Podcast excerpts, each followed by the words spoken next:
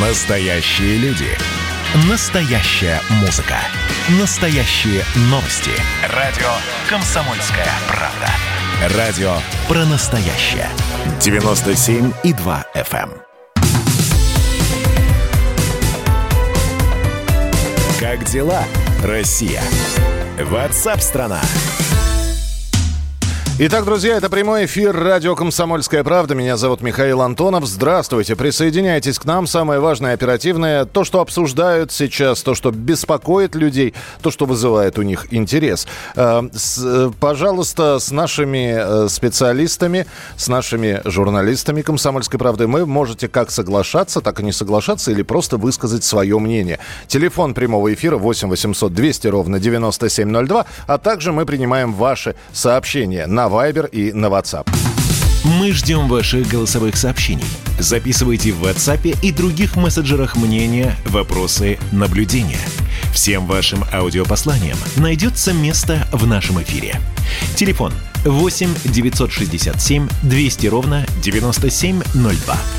Итак, мы снова будем сейчас говорить про коронавирус, да еще и попробуем сделать сейчас такой симбиоз э, коронавируса и вакцины от гриппа.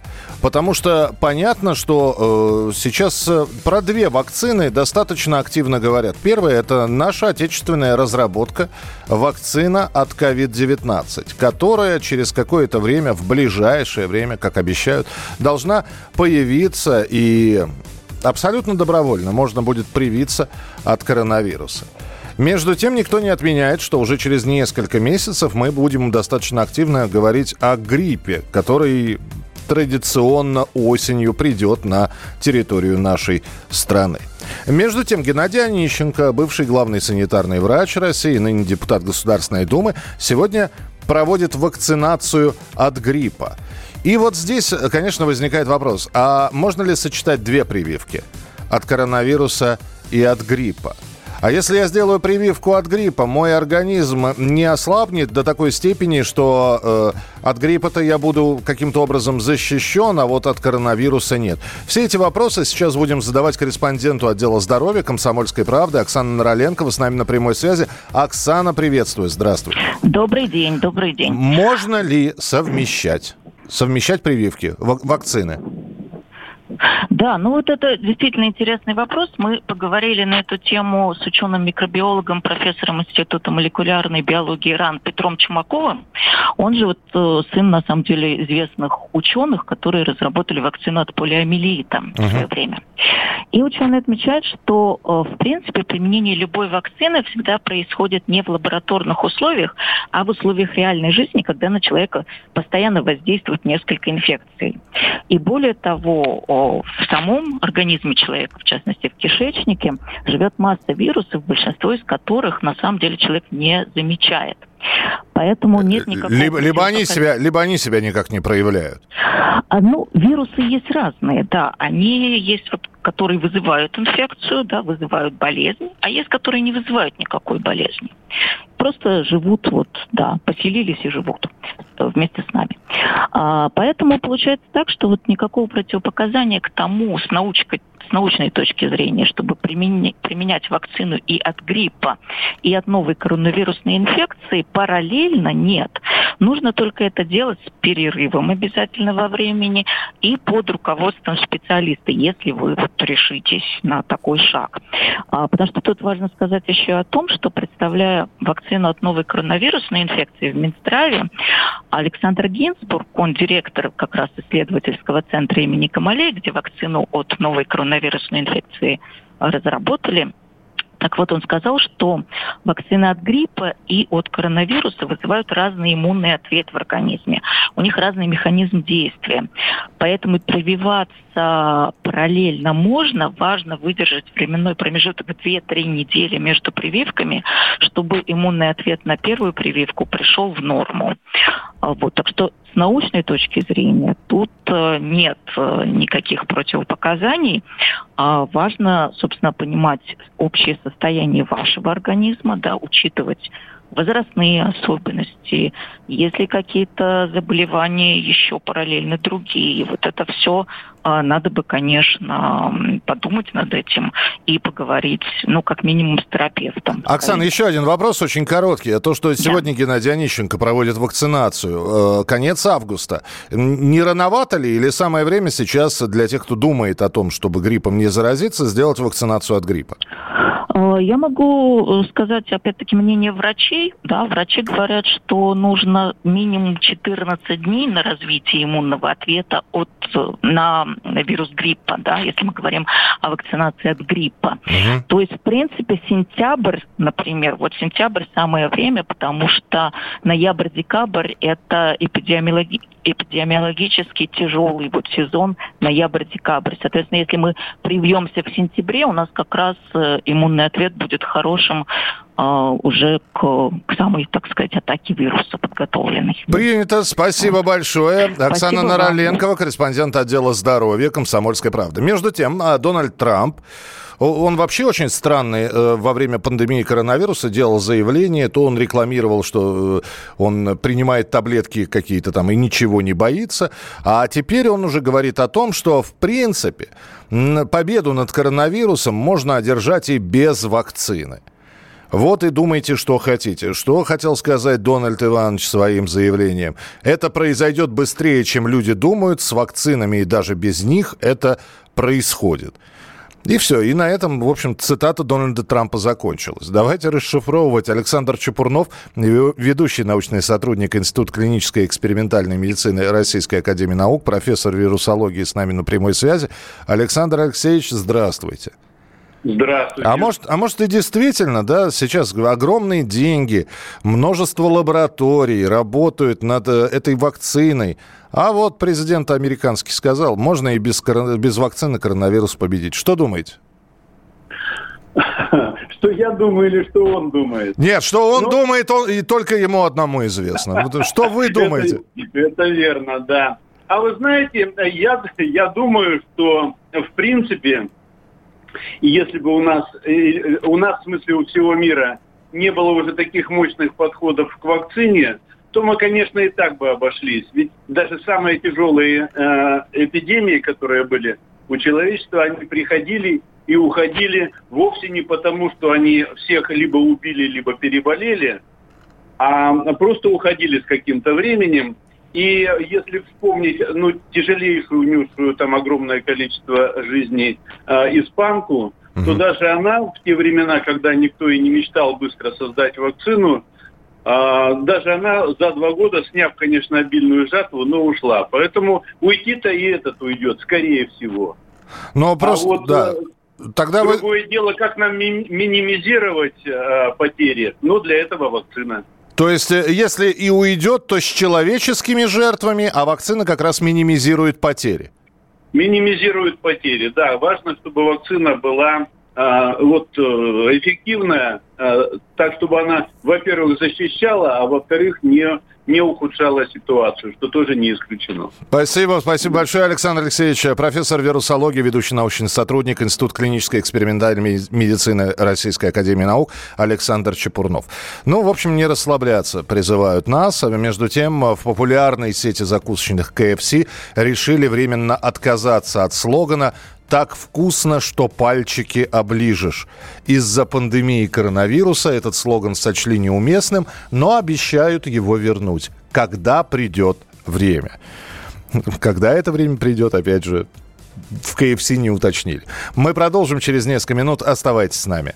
Я люблю свою родину, вроде бы Я полжизни рабом и на заводе был И штаны носил прямо на скелет.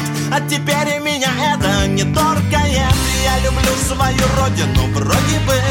Я полжизни рабом и на заводе был И штаны носил прямо на скелет. А теперь меня это не торкает Я люблю свою родину, вроде но. Я пахал на работе безвылазно. Удивительно, поразительно превратить. Вино я хотел бы грузинское и в кино И на солнечном пляже валяться Но я не потянул на зарплате Но три билета да в южную сторону. Я люблю полжизни рабом и на заводе был И штаны носил прямо на скелет. А теперь меня это не торкает Я люблю свою родину, вроде да Да и не был я, в общем-то, никогда Ни в Гренландии, ни в Америке. Что ж теперь мне убиться в истерике? Там я знаю из фильма, что тоже врут. Даже орки и гоблины там живут А у нас есть и в жанре фэнтези. Два стакана и будет все на мазе Вот она, вот она родина моей мечты. Я люблю свою родину, вроде бы. Я полжизни рабом и на заводе И штаны носил прямо на скелет. А теперь меня это не торкает. Я люблю свою родину, вроде бы.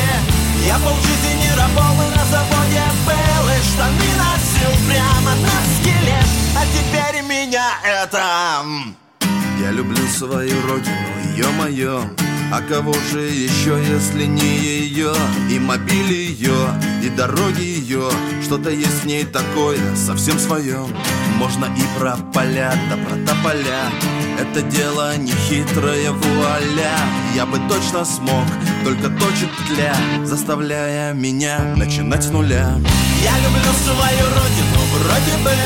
Я полжизни рабом и на заводе был И штаны носил прямо на меня это не торкает Я. Люблю свою родину, вроде бы Я полжизни рабом и на заводе был. И штаны носил прямо на скелет. А теперь меня. Как дела, Россия? Ватсап-страна! Э, Спасибо за ваше сообщение. Что дает прививка от коронавируса? Какой эффект? Если есть люди, которые заболевают повторно, у них же вырабатываются антитела, заражаются повторно. Светлана, очень быстро сейчас объясню, попробую очень, э, как, как можно проще. Если, э, опять же, вы делаете вакцину от гриппа, это не гарантирует того, что вы не заразите, ну, да, я плохо так начал, на вас, да. Если человек делает вакцину от гриппа, это не гарантирует того, что он не заразится гриппом. Просто последствия заражения могут пройти менее болезненно, чем это могло быть. Что касается, почему люди заражаются повторно, да, действительно, есть такие случаи, а все потому, что после того, как человек переболел коронавирусом, у него вырабатываются антитела, но спустя какое-то время их количество уменьшается, уменьшается, а иногда и сводится к нулю. Ну и плюс э, иммунитет и его крепость, никто, здоровье иммунитета никто не отменял. Поэтому прививка от коронавируса – это защита организма. Защита, это, не, опять же, не гарантирует того, что человек не заразится коронавирусом. Просто протекать он будет в более легкой форме. Это действие всех вакцин. Нету э, гарантий того, что человек не заболеет. Я надеюсь, я понятно ответил на вопрос. Спасибо, что написали. 8967 200 ровно 9702. Радио «Комсомольская правда». Удивительные новости поступают с Берлинского кинофестиваля, который в 2021 году будет гендерно-нейтральным. Те, кто смотрит вручение призов киноакадемии «Оскар», Венецианского, Каннского, Берлинского, Московского международного кинофестиваля, уже все привыкли. Лучший режиссер, лучший фильм, лучший исполнитель мужской роли, лучшая исполнительница женской роли. Так вот, в 2021 году никаких мужчин и женщин не будет. Вместо призов за лучшую мужскую роль и лучшую женскую роль будут вручаться «Серебряный медведь» за лучшую главную роль, мужчина или женщина, не принципиально, и «Серебряный медведь» за лучшую роль второго плана без учета гендерного статуса. С нами на прямой связи режиссер театра и кино, ведущий программы «Культурный код» на радио «Комсомольская правда» Юрий Грымов. Юрий, здравствуйте. Здравствуйте. Как, ва- как вам новость? Ну, знаете, ну, я думаю, что это новости, как и вас, и многих радиослушателей, сегодня, ну, кого-то удивило, кого-то рассмешило. Но к этому долго все идет. Э, Эти разговоры родителе один, родитель два, он же давно происходит. да. Конечно, я считаю, что это некая стагнация. Во-первых, мы лишились сразу целого, э, целой награды. Ну, понимаете, да? То есть э, сразу э, немножко стало меньше наград. Да, Меньше актерская награда была разделена на, на, на Да, две на- части, на- мужская и женская, да? Да, ну, я думаю, что они пойдут дальше. Э, Скоро отменят, наверное, туалет мужской и женский. Будет общий туалет. Гендерное Ну, равенство, почему нет, да? Да, ну почему нет? Мы же все понятно, мы же, мы же равны, почему мы должны разделяться? На самом деле я хочу на эту тему смеяться. Я не хочу грустить, потому что это бред. Понимаете, да? То есть это бред. Я уверен, что это, так сказать, мода вот на эти гендерные различия, э, которые коснулись э, очень сильно Европы, и вот эти всякие, помните, случаи в Америке с чернокожими людьми, да? Mm-hmm. Мне кажется, что это какая-то пена, знаете, такая гнилая пена, которая должна, вот, знаете, подняться, пена, да, и вот, ну, сойти, понимаете, да, она должна сойти. Mm. А, поэтому я надеюсь, что все-таки это, во-первых, не коснется России, не коснется России, вот, и, конечно, я рад, что это не касается театра. Потому что удивительным образом в театрах э, все номинации, кстати, в той же Европе, э, остаются все равно муж, мужская роль и женская. Ой, я бы не говорил гоп. Мы уже ну, видели Анну Каренину чернокожую, поэтому вполне возможно, Юрий, лет через пять у вас спросят, а почему, уважаемый Юрий, у вас в «Войне и мире» Пьера Безухова мужчина играет? Ну, что, ну, что... Это, это недоразумение. Это недоразумение. Я думаю, что какой-нибудь э, модный режиссер, причем вы замечаете, что модный режиссер э, сам себя назначает модным режиссером. Это правда, а да. Я, а, кстати, знаете, я сегодня э, там читал книжку Ширвинда, очень интересно он написал, что а, почему сегодня говорят, есть старомодные режиссеры. А потому что когда-то они были модными. А теперь, ста- да, да. А теперь они старо- старомодные. Но я, я к чему говорю, что все-таки э, защита вот этого э, здравого смысла вот на этой территории уж точно в России довольно-таки большая. Я говорю о традиции русского театра. Э, театры открываются. Я вижу, как продаются билеты в театры «Модерн», э, в другие театры. Я вижу, что эти традиции остаются. И этого бреда, э, который сегодня обрушился на нас из Берлина, с фестиваля, я думаю, что России не грозит. Вот не понимаете, грозит. вы сейчас, опять же, с высоты прожитых лет говорите, и человек, который и в кино работал, и рекламу снимал, и в театральном мире, в общем, зарекомендовал себя. А есть какой-нибудь молодой амбициозный сейчас, который учится, и который хочет признания не только на территории России, а на территории, в том числе и Европы. И он будет играть вот по этим правилам. Он будет снимать гендерно-нейтральное кино с обязательным присутствием представителей ЛГБТ, ну и так далее потому, потому, что, потому что ему в Европе это поймут, в России, может, не поймут. А в Европе он себя и зарекомендует. Ведь есть такая опасность? Ну, конечно, такая опасность есть. Я больше чем уверен, что в том же ГИКе учатся ну, будущие режиссеры, которые, я думаю, что каждый второй или, может быть, каждый первый мечтает работать э, за границей. Ну, это факт, это uh-huh. факт.